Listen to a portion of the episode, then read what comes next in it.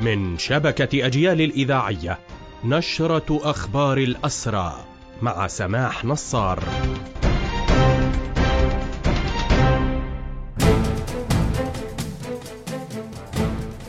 أهلا ومرحبا بكم إلى هذا اللقاء. الأسير المريض الرفاعي يعاني من تأثيرات سلبية خلال الفترة الماضية، هذا ما حذرت منه هيئة شؤون الأسرى والمحررين.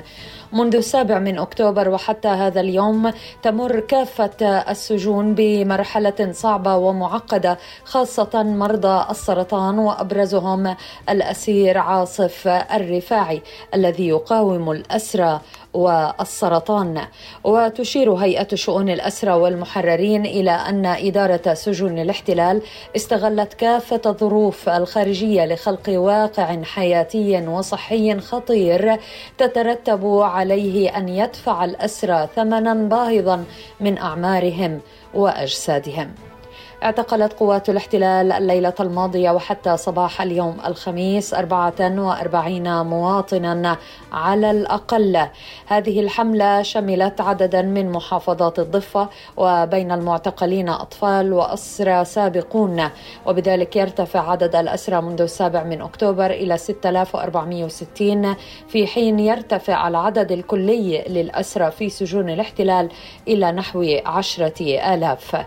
من بين الأسرى الأسرى الجدد في سجون الاحتلال منذ السابع من أكتوبر الماضي ثلاثة آلاف معتقل إداري، إضافة إلى مئتين وخمسة عشرة فتاة وسيدة وأربعمائة طفل.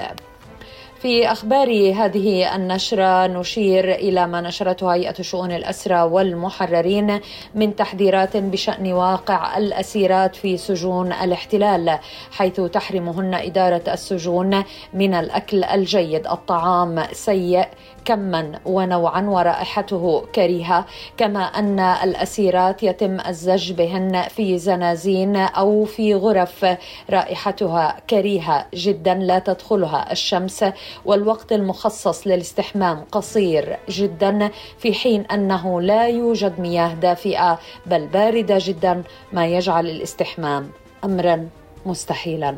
بهذا مستمعينا تنتهي هذه النشرة الخاصة بأخبار الحركة الأسيرة، قدمناها لحضراتكم من راديو أجيال. تحية الحرية لأسر الحرية، وتحياتي سماح نصار. المجد والخلود لشهدائنا الأبرار.